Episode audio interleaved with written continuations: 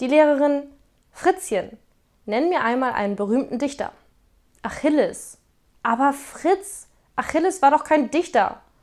Wieso? Der ist doch wegen seiner Verse bekannt.